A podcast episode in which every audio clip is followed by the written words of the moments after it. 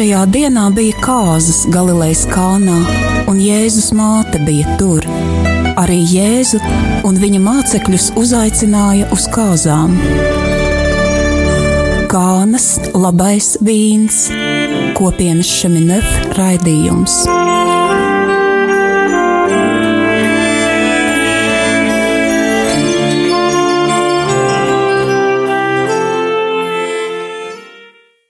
Labvakar! Šeit Rādio Marijas studijā Liepājā pirmo reizi tiešraidē. Eh, esam mēs kopienas Šemenef brāļi un māsas, lai pavadītu kopā ar jums šo laiku. Es esmu Inese Motta, kopienas atbildīgā šeit Latvijā, konsekrēta māsa, celibātā un dzīvoju jau Liepājā sešus gadus, kopš mūsu bīskaps Lapels uzaicināja kopienu ierasties Liepājā. Ar mani kopā ir Ines un Arnolds, un es lūdzu jūs iepazīstiniet ar sevi. Labvakar! Labvakar! Uh, tātad mani sauc Arnolds Lišāns, un um, es tad uh, varu nedaudz varbūt uh, īsi izstāstīt, kā mēs esam nonākuši līdz Liepājai, un arī tad līdz ar to līdz šai studijai. Mēs principā neesam Liepājnieki, mēs esam no Rīgas puses, precīzāk no Mārupes, un 2009. gada beigās mēs Terēzes draudzē, kas ir pie Rīgas katoļu ģimnāzijas, mēs izgājām alfas kursus, un kur arī reāli piedzīvojam, piedzīvojām dzīvo Dievu, var teikt, atgriezāmies pie Dieva, un jau nākošā gadā, 2010. gadā, mēs vasarā piedalījāmies Kānas sesijā, un pēc gada bijām arī šajā pašā sesijā, bet jau kā kalpošanā. Un um, tādā pašā gadā mēs jau rudenī uzsākām kopienas ceļu. Um, kopienā ir sākumā tādi trīs formācijas izglītošanās gadi, un arī um, vienu gadu šīs formācijas ietvaros mēs bijām ar visu ģimeni Spānijā, kur mēs izdzīvojām kopienas mājā, kas ir klosteris um, kopienas dzīvi, un arī mācījāmies teoloģiju. Un atgriežoties no Spānijas, um, kopiena piedāvāja mums uh, būt divus, nu, piedāvāja dzīvot kopienas mājā. Tur mēs arī divus gadus nodzīvojām, un tas skaitās, saucās, ka mēs bijām dzīves brālībā. Bet uh, šo pēdējo gadu mēs esam netālu dzīvojam no kopienas mājas un skaitamies kvartāla brālībā. Es esmu Arnolda sieva, Inese, un es varbūt nedaudz pa mūsu ģimeni. Mēs tātad esam vīrs un sieva, un mums ir četri bērni. Um, trīs ir kopā ar mums. Vecākais dēls ir dzīvot savu dzīvi, jau tā kā ne ar mums kopā. Un uh, mēs visi esam tagad, mēs esam pieci, kas dzīvojam kopā mūsu ģimenē. Nu, jā, tas pa mūsu ģimeni. Jā, paldies. Un mēs, um, es varbūt gribētu padalīties um, ar kādiem pēdējiem jaunumiem, kas ir noticis mūsu liepājas kopienas dzīvē. Tās bija Kāns ģimeņa brālības rekolekcijas, kas norisinājās no 26. marta līdz 1. aprīlim. Un um, tieši kalpojot šīs rekolekcijās atkal no jauna, mēs pārliecinājāmies, ka mūsu kopienas harizma ir darbs vienotībai. Vai nu tas būtu pārī, vienotība ģimenē un vienotība personā. Jo ir skaidrs, ka mēs kā kristieši, mēs nevaram nekādīgi liecināt par, par dzīvo Kristu, ja mūsu vidū būs šķaušanās un nesaskaņas. Un tajā pašā laikā tas arī ir ceļš, kas ejams visu dzīvi. Un tādēļ šodienas tēmu mēs arī ar brāļiem māsām um, domājot, izvēlējāmies. Tēma ir komunikācija, saruna, dialogs pārī. Viena no tēmām, kas arī ir viena no svarīgākajām kānas sesijas tēmām. Tātad runāt un arī klausīties. Bet nevienmēr tas veidojas uzreiz, un, uh, lai vadītu šo sarunu mēs izmantosim salīdzinājumu ar luksaforu. Ja jūs ziniet, luksafors ir no latīņu valodas, no vārdiņa luks, kas ir gaisma, un ir grieķu foros, nesošs. Tātad gaismas nesošs. Un mēs luksaforu pazīstam kā gaismas signalizācijas ierīci, kas mums palīdz piedalīties satiksmē. nav noslēpums, kad ir sarkanais, ir jāmācās apstāties. Zeltenais mūs brīdina par pārmaiņām, bet zaļais ļauj iet tālāk, un tādā veidā mēs arī gribam šodien mazliet runāt par šo komunikāciju, jo mūsu dzīvē ir tādas zonas, ir teritorijas, tur, kur mēs esam ļoti jūtīgi, un kad uzspiež vai pieskarās vai iekāp šī teritorijā, kā atbild cilvēks var sagaidīt uh, visagresīvāko mūsu reakciju. Uh, un tās ir teritorijas, pies, kurās mēs pieskaramies mūsu brīvībai, mūsu brīvības joslām. Kāds vārds vai, kāda, nu, vienkārši attieksme, balss intonācija ir tas, kas var iedegt sarkano gaismu luksaforā un pateikt stop, tagad tālāk labāk neiet. Reizēm ir vajadzīgs pārāk maz, lai veidotos konflikta situācijas, to, to arī varētu salīdzināt tā, ja iztēlojamies, ja mēs paņemtu pistoli un uh, uzspiestu uz mēlītes, un tas vienkārši var izšaut un nogalināt. Un tāpēc veido, veidojas tādas divas reakcijas cilvēkiem. Vai nu mēs aizstāvamies un mēģinam um, savā veidā uzbrukt citiem, Vai nu es aizveros kā gliemežvāks un visu paturu sevī tādējādi nerunāju un izraisu krīzi attiecībā ar citiem. Un tagad tā mazliet, ja mēs domājam par dažiem punktiem, kad iedegs sarkanā gaisma luksaforā, kā tas varētu būt mūsu dialogā, Tie ir tikai daži piemēri. Es domāju, ka jūs paši ļoti labi zinat piemērus no jūsu dzīves, bet mēs pieminēsim dažus piemērus. Ja man nepatīk diskutēt par lietām, ja man nepatīk sarunāties par lietām, ja man nepatīk piezīmes, kurām es nepiekrītu, vai arī man nepatīk tas veids, kā viņš vai viņa vēlas visu zināt uzreiz no A līdz Z. Man, piemēram, jādara visi mājas darbi, tajā laikā, kad viņš sēž pie televizora. Vai arī man viss mājās darbi ir jāizdara, man viss ir jāsakārto, jo man ļoti patīk kārtība. Vai arī man ļoti nepatīk, kā viņa uzvedas citu cilvēku klātbūtnē. Un tā tālāk, un tā tālāk mēs varam runāt par šīm, šīm lietām un piemēriem. Un kāpēc tas iedegās šī sarkanā gaisma? Kāpēc ir šis nē, šis stop mūsu attiecībās? Reizēm es nevaru paciest situācijas. Kāpēc? No kurienes tas? Mums jāapzinās, ka mūsu dzīve, mūsu dzīves vēsture un mūsu ģimenes vēsture ir bijusi vienmēr ļoti ietekmēta no dažādiem apstākļiem, situācijām. Un mums, mēs esam ļoti ievainoti. Mūsu ievainojumi nākuši no dažādiem apstākļiem. Es, es esmu bijis bērns, kurš auga ģimenē, kur vecāki izšķīrās, un man audzināja viens no vecākiem, vai arī es ne, cietu no nesaskaņām ģimenē. Vai es esmu vienīgā meita ģimenē, un man nekā netrūka, man tika dots pārāk daudz. Un vai, vai arī es esmu vienkārši sieviete, kas reaģē ar sirdi, nevis ar prātu. Un varbūt es jūtos schematiski savā domāšanā, savādāk. Kad satieks divi cilvēki, satieks divas pasaules. Mana pasaule satiek tavu pasauli, mana seksualitāte satiek tavu seksualitāti, mana sociālā vide satiek tavu sociālo vidi, no kurienes tu esi nācis, un es esmu nākusi. Man ģimene satiek citu ģimeni, un mana pieredze satiek citu pieredzi. Tātad tāds noslēpums, kaut kas it kā nezināms, kas atklājas satiekoties, kur jāsāk pārdomāt veids, kā otru uzrunāt, klausīties un izprast. Kā atklāt otram manu pasaules skatījumu. Un es domāju, ka šī ir skaista teorija, šī ir tāda pieturspunkti, un es gribēju lūgt Arnoldam un Inesei mazliet dalīties, kā ir bijis ar sarkano gaismu jūsu dzīves pieredzē, jūsu laulības pieredzē. kad jūs, kad satikās šīs divas pasaules, kad satikās divas ģimenes, divas pieredzes, vai jūs arī esat izdzīvojuši un kā jūs izdzīvojat šādas lietas?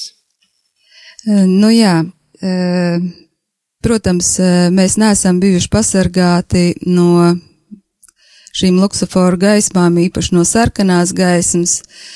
Nu, tā kā es sievieti būdam esmu mm, brīžiem ļoti emocionāla un, kā Ines minēja, ir šīs te mm, tādas, tādas jūtīgās zonas,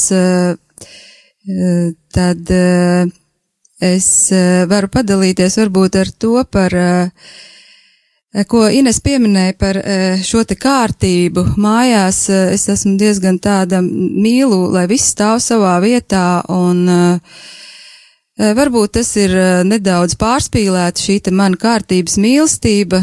Nu, nezinu īsti, no kurienes tas nāk.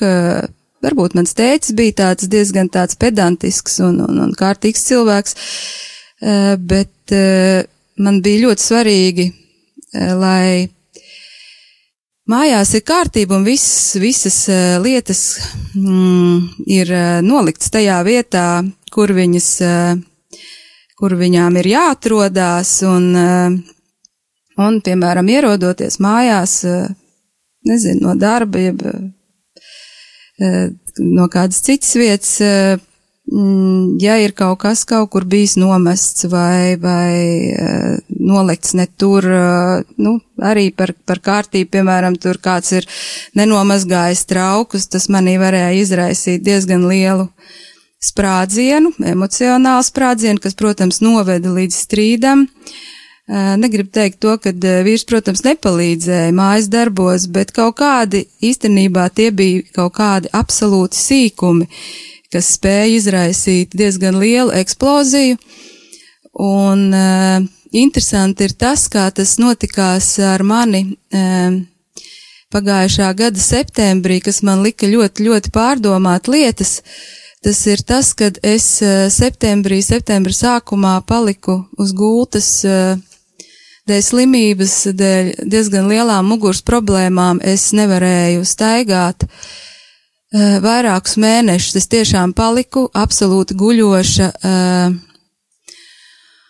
un uh, bija, un, un īstenībā līdz tai kārtībai, kas ir mājās, man bija dziļi vienalga, kas notiek, un pateicība Dievam, ka ģimene brīnišķīgi tika ar visu galā, Viņi tā mm, es, sasparojās tādā lielā komandā un, un, un sadalīja darbiņus darāmos, un, un viss bija tīrs un kārtīgs, bet īstenībā tajā laikā, tad, kad es biju šajā slimībā, es ļoti pārdomāju šīs lietas, dēļ kurām es e, biju kādreiz uzsprāgusi, un e, ka cik, cik tās ir maznozīmīgas e, cilvēku attiecībās, cik svarīgi tomēr ir šī te, e, šī tuvāka mīlestība vienam pret otru un ka šādi sīkumi, e, nu, viņi būtu labi, kad, e, kad vienkārši dēļ šādiem sīkumiem mēs viens otram neuzbruktu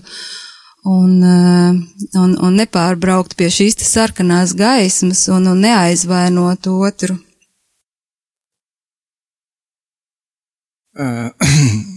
Pie tās Ineses uh, mīlestības uz kārtību es tikai uh, gribu piebilst, ka uh, uzreiz jau es to nesapratu un nezināju, un līdz tam notika arī daudz visādi strīdi varbūt, bet tad, kad es jau uh, sāku apzināties, ka viņai tas ir svarīgi un sāku piepalīdzēt un zināju, ka ja viņa atgriezīsies mājās un kaut kas tur nebūs kārtībā, ka var būt atkal kaut kāds strīds vai ko, un bija reizes, ka es tiešām šo māju piekārtoju, sakārtoju un atbraucu mājās sieva, un paskatās un saka, kāds mājās bardaks, kāpēc tāda nekārtība ir, jā, un tad es esmu tādā bišķiņa, un tad es pēc sevis citreiz domāju, nu, tad jau nav jēga vispār man kaut ko darīt, jā, ja es pēc tam tāpat dabūju, un, un, un ir strīds, jā, nu, tāpēc, ka ja šis skatījums uz mm, šīm kārtībām, šis redzējums ir bišķiņa laikam vīrietim un sievietei arī nedaudz savādāks, ka es tomēr kaut kā redzēju visu tādā kopumā vairāk, bet Inese jau redz kaut kādas detaļas, varbūt, kuras es pilni,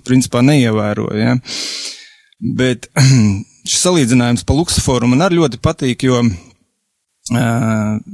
kā saka, uz ielas, ja mēs šos luksuforus neievērojam, ir skaidrs, ka kaut kas var notikt traģis pat līdz letālam iznākumam, tāpat arī ģimenē, ja mēs šos luksuforu neievērosim un nemēģināsim apstāties, kad vajag un uh, vairāk iet pa šo zaļo un braukt, tad arī var notikt kaut kas uh, slikts. Nu, teiksim, ģimene var izjukt un izšķirties, un es domāju, ka mums arī bija posms dzīvē, kad mēs um, nemaz tālu no tā nebijām, un vienīgi paldies Dievam, ka mēs varbūt um, bijām precējušies baznībā, katoļi un bērni, un kad dēļ tā mēs, teiksim, varam, varam arī nu, to ģimeni saturējām. Bet um, es um, šo pirmo kaut kādu piemēru pastāstīšu arī tieši bija luksofori, tā tad eh, jābūt arī mašīnai, ja, un šis piemērs tad būs, es domāju, aktuāls varbūt arī citiem vīriešiem, kas to ir izdzīvojuši vai varbūt vēl šobrīd izdzīvo, ja, un šis piemērs bija, ka mm, mēs ar Zinesi sākām dzīvot, un arī mums bija viena mašīna sākumā, un tad viens brauc, tad otrs brauc, un Man bieži nācās dzirdēt, nu, tas ir principā apmēram tā, es kāpju mašīnā un um, tu brauksi pie stūres, bet tev blakus iekāp līdzi gan GPS, gan instruktors sievas uh, formā, jā, un tad uh, sāk stāstīt, kur ir uh, jābrauc un kā ir labāk un cik ātri jābrauc, jā, un, un vienmēr mums tas viss beidzās ar tā, ka es citreiz teicu, visas kāpju ārā, varbūt tāds arī gadījums bija, es brauc pati tālāk, jā, un, uh, bet ehm,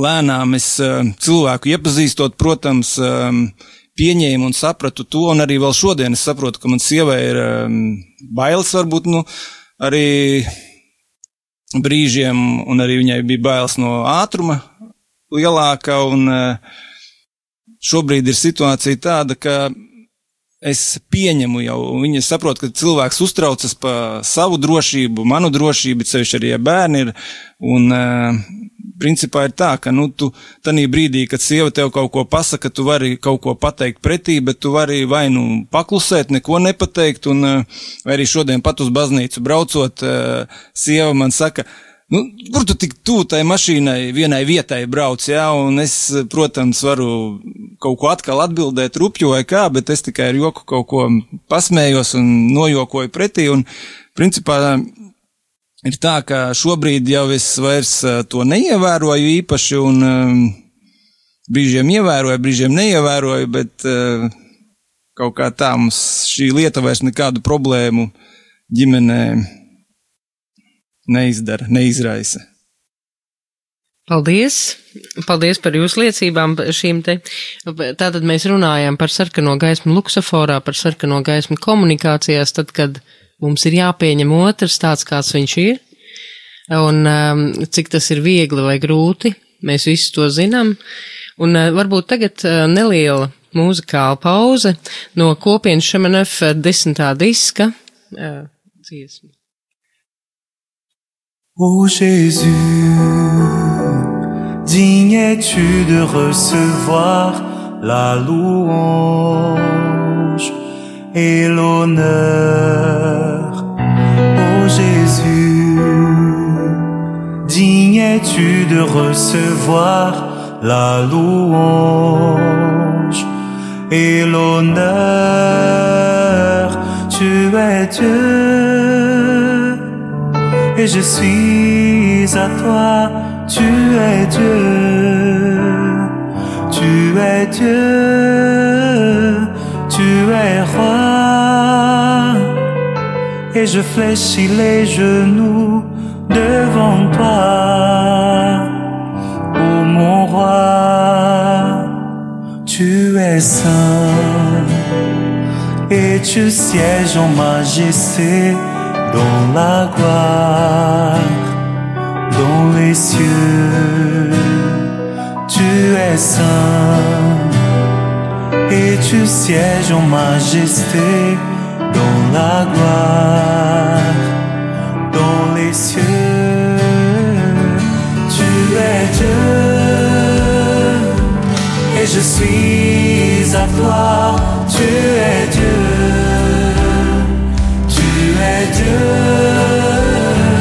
tu es roi.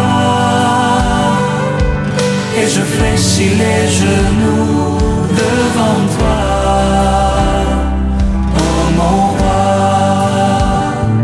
oh Jésus, digne es-tu de recevoir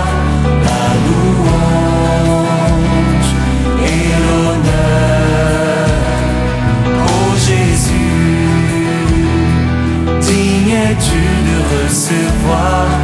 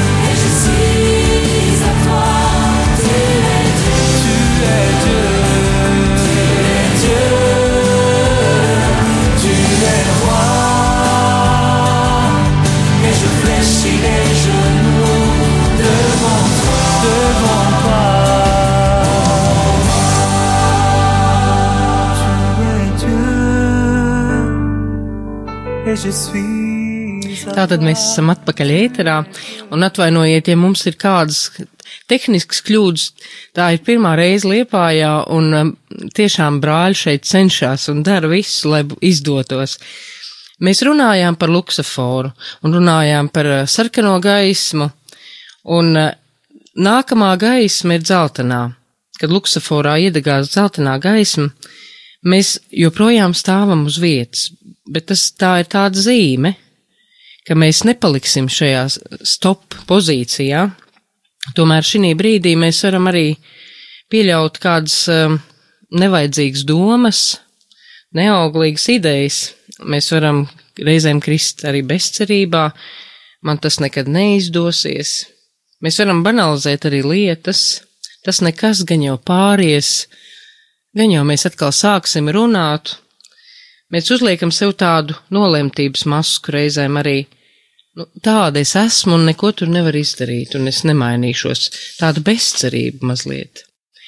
Mēs riskējam iekrist tādā panikā ārprāts, uz kurien vispār mūsu šī laulība novedīs, šīs mūsu attiecības, un kā, kā sagaidīt zaļo gaismu. Uh, lai gaismas nomainītos, ir vajadzīgs, lai es esmu patiesa vispirms pats ar sevi. Un tieši tā ir vieta, kur Dievs man aicina pieņemt un apzināties to, ka es esmu bijis ievainots, ievainota, un ka man ir vajadzīga gan dziedināšana, gan atbrīvošana, un ka es pats to nevaru sev sniegt, un ka es nevaru to sasniegt ar saviem spēkiem, man ir vajadzīgs pestītājs, man ir vajadzīgs Kristus, kas var man glābt. Un ir mūsu attieksmes šajā dzeltenajā gaismā, kas dod augļus. Tā ir jau, es vēlos izvēlēties dialogu. Varbūt izvairīties no analīzes, lai saprastu visu ar prātu, bet iemācīties sākt uzklausīt otru arī ar sirdi un mēģināt otru uzlūkot ar dieva acīm, kā tas būtu, ka Jēzus viņu uzlūkotu. Man taču ļoti pašai patīk saredzēt un sajust, kā Jēzus lūkojas uz manīm. Un ir ļoti svarīgi šī brīdī arī mums katram vienmēr pieņemt mūsu ievainojumus.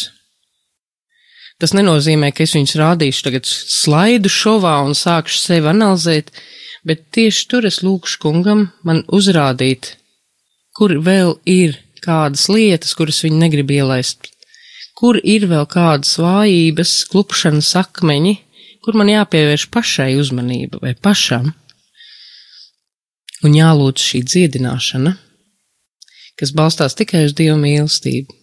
Šis ir mīlestības laiks, gaveņa laiks, un šis ir arī dziedināšanas laiks, tāpat kā viss pārējais, protams. Un uh, ir svarīgi parasti redzēt sakni, no kurienes tas viss veidojas manā dzīvē, uh, kad man, kāpēc man ir grūti.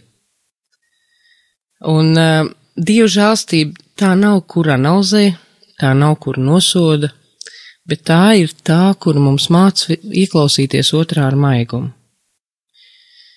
Bet tomēr ir svarīgi pirms visas žēlsirdības, ko mēs saņemam dievu, no Dieva un arī dziedināšanas un atbrīvošanas, ka mēs atpazīstam, ka mēs esam līdzdalībnieki grēkā un ir svarīgi to apjaust, nosaukt vārdā un nožēlot.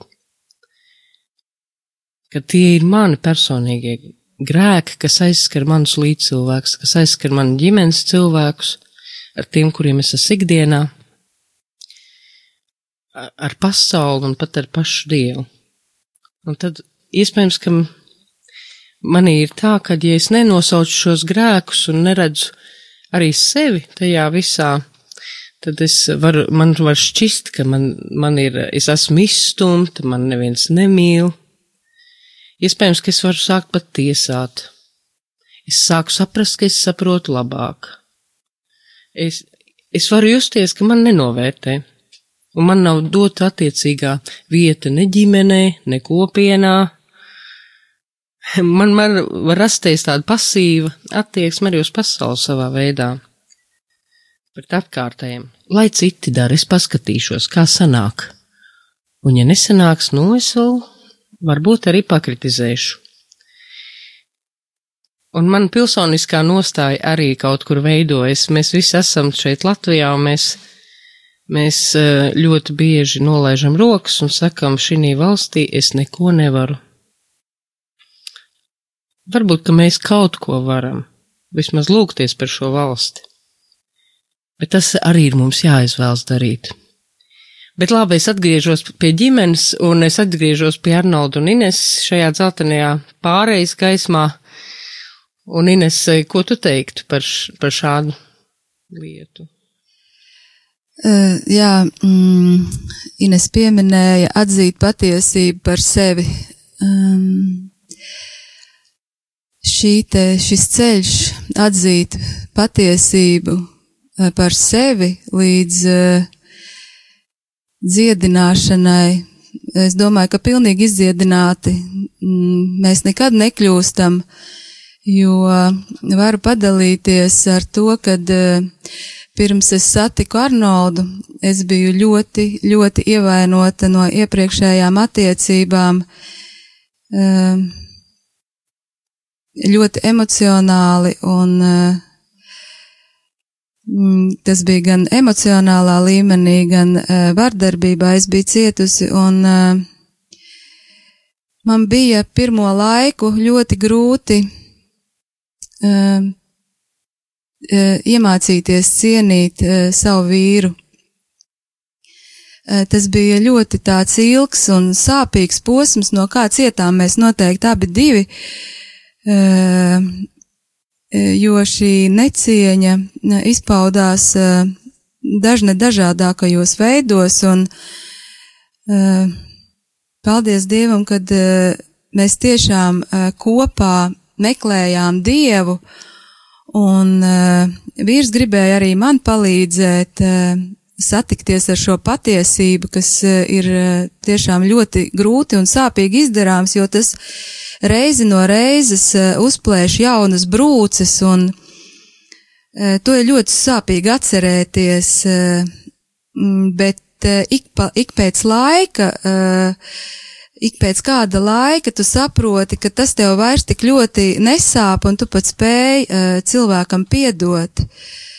Uh, un uh, tā tad šāda te ievainota, šāda ievainota un, un es uzsāku laulības dzīvi un, un šī sastapšanās ar Dievu, šī atgriešanās pie Dieva deva milzīgu spēku un milzīgu cerību par to, uh, Dievs mani mīl, kad vīrs mani mīl, un tas bija vesels dziedināšanas ceļš, lai arī es pati sevi iemācītos mīlēt. Un tiešām šī bija atzīšana, tāda patiesības atzīšana, tāda nonākšana pie pilnīgas patiesības par to, kad uh, es esmu mīlēta Dieva meita, kad mans tēvs debesīs ir uh, Dievs uh, un uh, Viņš tiešām mani no visas sirds mīl un grib, lai es šajā dzīvē esmu laimīga, lai uh, es spēju uh, pilnvērtīgi uh, mīlestībā izdzīvot savu laulības dzīvi, ka es neskatos uh, atpakaļ, uh, kas ir bijis, bet es skatos uz priekšu Un uh, tiešām uh, pateicība Dievam tiešām par manu vīru, kas uh, man tiešām ir palīdzējis, un arī šis te dialogs, kad mēs esam spējuši dialogā meklēt šo te patiesību. No sākuma tas nav bijis galīgi viegli. Es atceros Kānas šo te mm, nometni nedēļu garumā, kad mēs satikāmies viens ar otru Un mūsos, eh, es domāju, ka mūsos abos, ne tikai es biju ievainota, bet mūsos abos bija šie ievainojumi. Mēs jau bijām uh, laulības dzīvē padzīvojuši un viens otru arī jau sasāpinājuši krietni un ievainojuši. Un, uh, cik maigi Dievs pieskarās šajā kānas sesijas laikā ar kādu mīlestību un kāds ir brīnišķīgs veids izdomāts kānas sesijā cik mēs eh, varam eh, brīnišķīgi mm, viens ar otru šo dialogu uzsākt. Eh, tas tiešām no sākuma nebija galīgi viegli, bet laikam ejot tiešām mēs spējam ar vīru izrunāt lietas un arī reizēs, kad man ir kādi notikumi, tiešām kādi sāpīgi notikumi, es uzreiz pirmais pie kā griežos pie vīra un vai nu mēs ejam ārā staigāties, un es viņam saku, runā ar mani, runā, paklausies, ko es tev saku, eh, lūdzu, eh, dod man kādu padomu, ko lai es daru, un tiešām šajā te dialogā, eh, kad es vēršos pie savu vīru, ienāk šis miers un ienāk šis risinājums.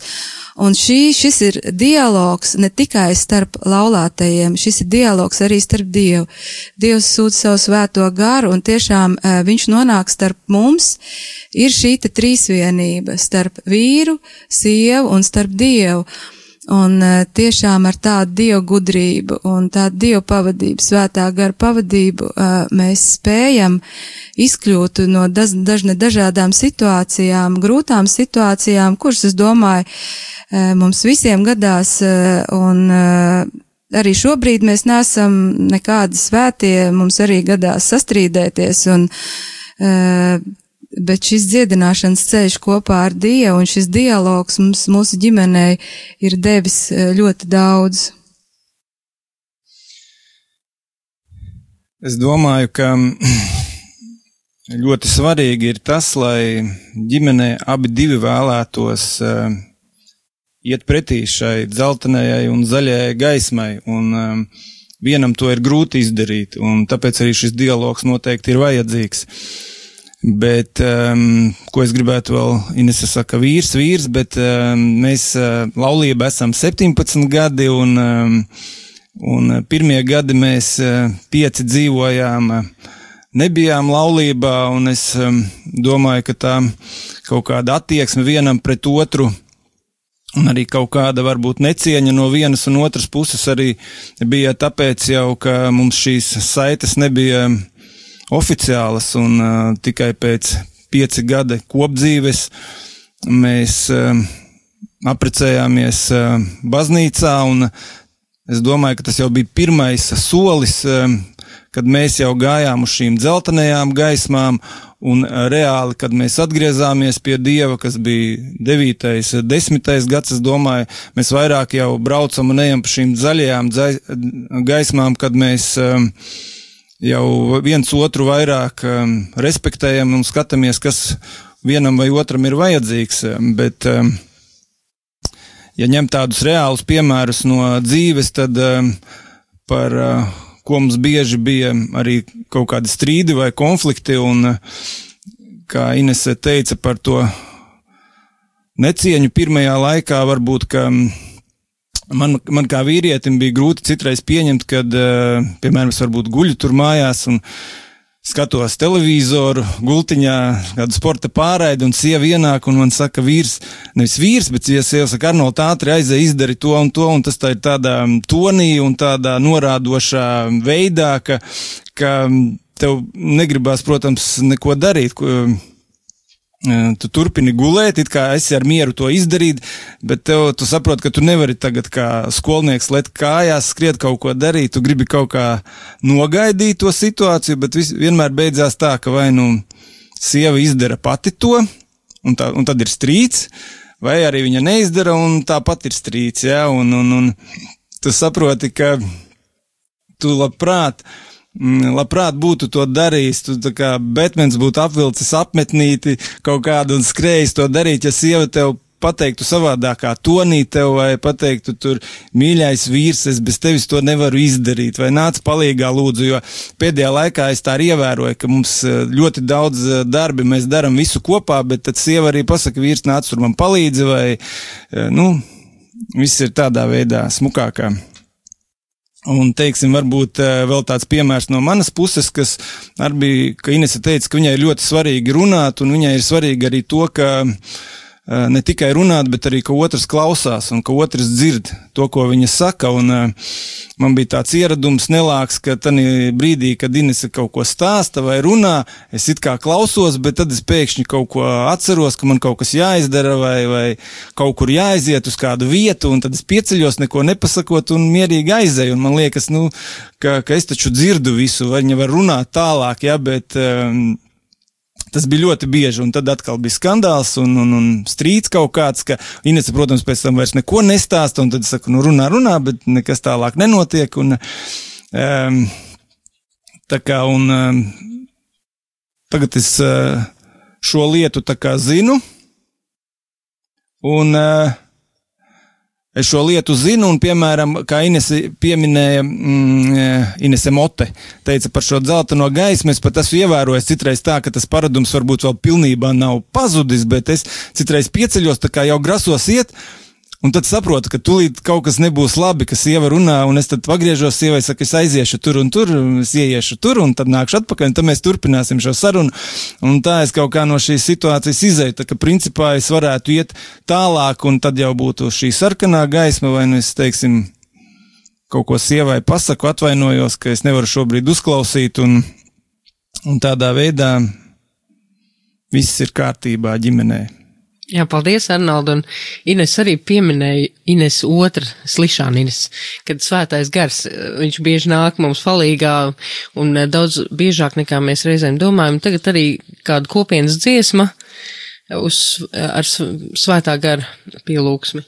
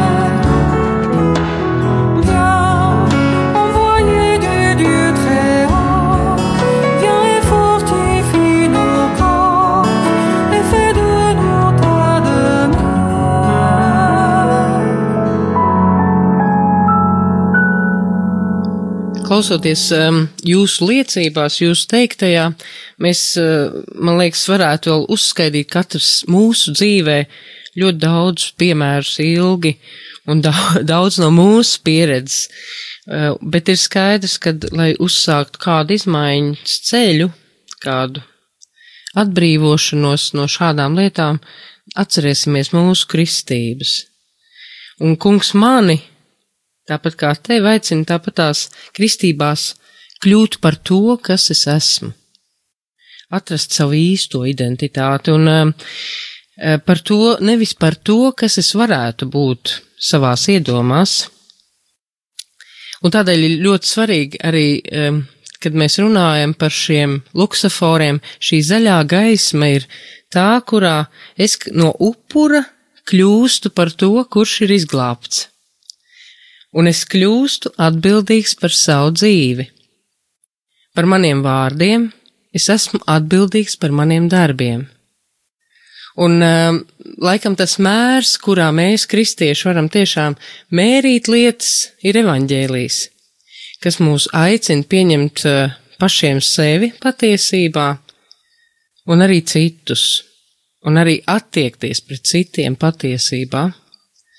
No maniem, manajiem iedomu tēliem man jākļūst reālam, to, kas es esmu, nevis kas varētu būt, vai vēlētos būt tikai. Un reizēm pazemībā jāatzīst, ka man vienmēr vajag otru, man vajag uh, manu glābēju, Kristu, bet man vajag arī otru cilvēku, kurš iespējams ir mans vīrs, vai mana sieva, mans brālis vai mana māsa. Un um, es domāju, varbūt, kad um, vēl varam paturpināt kādu, kādu piemēru, Arnold, no tavas dzīves uh, šajā jomā par zaļo gaismu, kā tas bija.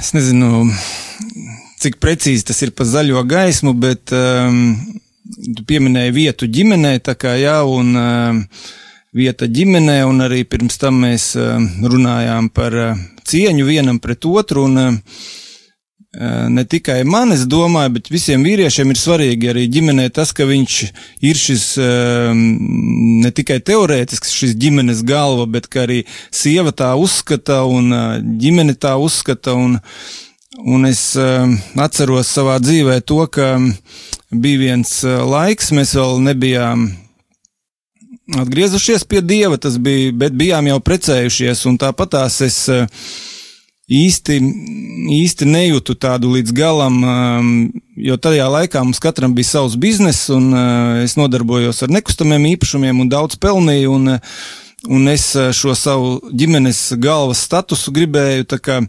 pierādīt uh, un izveidot uz šīs kaut kādas dēļ tā, ka es daudz pelnu un, un, un gribēju nostādīt sievu atkal tādā zemākā lomā un vietā, ka es esmu tas pelnītājs un tev tāpēc mani jāuzskata par uh, galveno ģimenē, un es to tā kā gribēju ar tādu varu uzspiest sievai, lai viņa mani tā kā atzītu par ģimenes galvu un, un, un mīlētu mani, bet um, es saprotu, sapratu to, un tagad zinu, ka nekāda nauda un tāda agresīva attieksme vai uzspiešana nebūs, un tieši šī cieņa un mīlestība no sievas eh, vairāk, eh, man liekas, parādījās tieši tajā brīdī, kad mēs pa īstam atgriezāmies pie Dieva, un tieši Dievs bija tas, kas uh, sievai parādīja, parādīja, kas ir vīrs un kādas ir attiecības ģimenē, un pēc tam sieva vairākas reizes ir uzsvērusi to, un arī bērniem, ka kā jāprasa vīram, tēvam, viņš mums ir mūsu ģimenes galva, un tas uh, bija ļoti patīkami, jā, un tu redzi, ka nekādas uh, šīs naudas nevar, un tieši nesen man arī Dievs, uh, Dievs deva uh, Salamans mācītājs grāmatu, kaut kā man viņa atvērās, un es tieši tur lasīju, ka bija šie vārdi, kas mīl naudu, tam nekad nepietiek naudas, un kam ir, kam ir prieks par bagātībām, tam nekad tās nepietiks arī, jā, un, un, un es to esmu ļoti izdzīvojis, un es tiešām to izdzīvoju, ka lai viņas cik būtu, viņas nekad nepietiks ne mantas, ne naudas, un, uh, un ka ar mantu un bagātību arī tu neiekarosi neviena sirdi, tikai ar mīlestību, ko palīdz mums izdarīt Dievs. Es, es domāju, ka tas ir pilnīgi atbilstos, atbilstoši zaļajai gaismai, jo um, mēs, kad kānā parasti mums ir ļoti iemīļots teiciens, kad pāri uh, nonāk līdz brīdim, kad viņi saka, mēs esam viens nabaks saticis otru nabagu. Tas ir tā, ka mūsu jūtīgajās teritorijās, mūsu šajos ievainojuma vietās, mūsu ikdienā, mūsu sarunās, komunikācijās starp vīru un sievu, starp bērniem un vecākiem brāļiem un māsām, arī kopienās ar brāļiem un māsām, mums ir vajadzīgs izlīdzinātājs, mums ir vajadzīga šī Dieva palīdzība. Un es pateicos Dievam, ka kopienā mums ir izlīguma vakari, kur mēs varam iet un izrunāties un lūgt, lai Dievs nāk mūsu attiecībās. Jo bez tā mēs nevarētu būt brīvi, un mūs, mēs nebūtu, uh, varbūt, uh, mēs nevarētu dzīvot kopā. Es pateicos par šo laiku, par šo laiku Radio Marijā, kurā mēs varējām dalīties vienkārši ar to, ko mēs dzīvojam, Un um, es arī priecājos, ka tas ir pirmo reizi noticis Liepājā šī tiešraida. Es gribu pateikt, ka šovasar Kāns vasaras sesija arī pirmo reizi notiks Liepājā, kopienas Šemenef mājā, atmods būvārī 15, tā kā esiet visi mīļi gaidīti un uz tikšanos nākamajā raidījumā.